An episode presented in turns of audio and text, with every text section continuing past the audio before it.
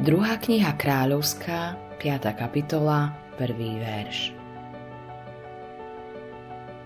Náman, vojvodca sírskeho kráľa, bol vo veľkej úcte a priazni u svojho pána, lebo prostredníctvom neho spôsobil hospodin Sýrii záchranu.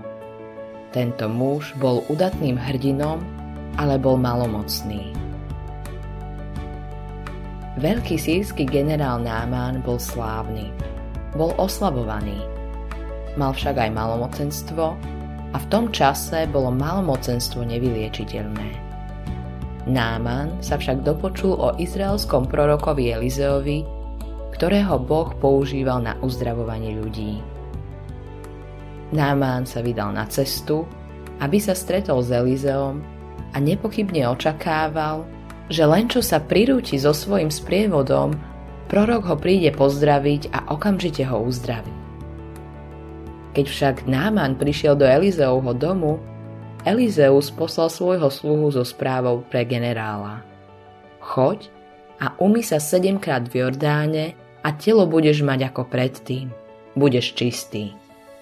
Druhá kniha kráľovská, 5. kapitola, 10. verš. To Námána pohoršilo.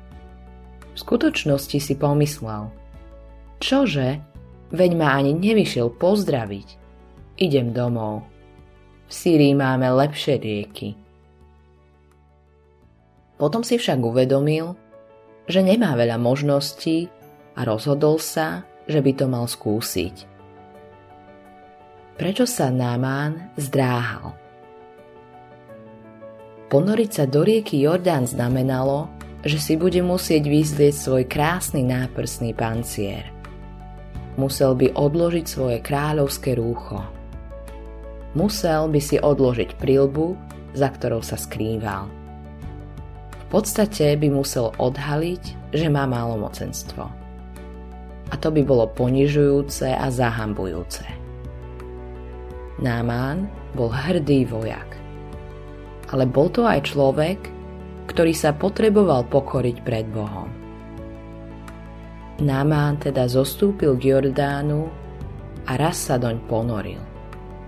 Nič sa nestalo. Ponoril sa aj druhýkrát a opäť sa nič nestalo. Nič sa nezmenilo ani po treťom, štvrtom, piatom či šiestom ponorení. Keď však vyšiel z vody po siedmy raz, bol uzdravený.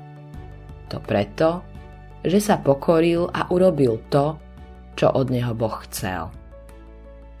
Námán musel pred Bohom vidieť svoj skutočný stav. My musíme urobiť to isté. Autorom tohto zamyslenia je Greg Laurie.